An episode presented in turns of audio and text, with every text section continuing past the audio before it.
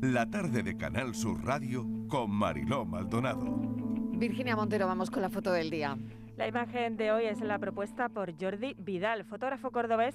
Se formó en la Escuela Cristart de Barcelona, donde se especializó en fotoperiodismo. En 2013 cubrió sobre el terreno las revueltas que tuvieron lugar en Estambul.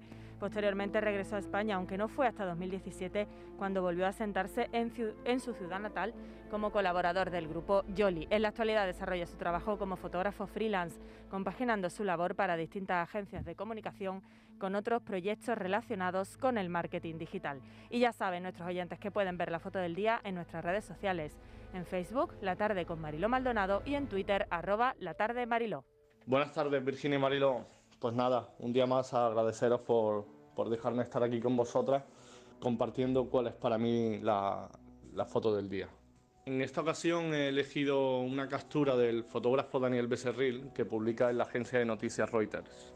En esta fotografía totalmente cenital que, que Daniel ha gastado con su cámara en México, eh, para ser exacto en, en, el norte de la provincia del DF, vemos como una familia migrante que va a dirección Estados Unidos va portando un carrito de la compra donde dentro del carro podemos observar cómo los dos más pequeños de la familia duermen mientras están haciendo ese largo camino hacia Estados Unidos, como digo.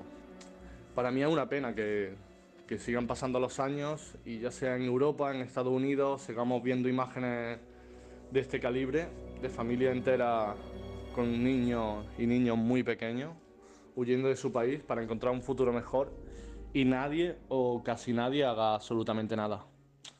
Bueno, os mando un saludo y que tengáis buena tarde a todos y a todas. Fotoperiodistas que eligen en la tarde su imagen del día.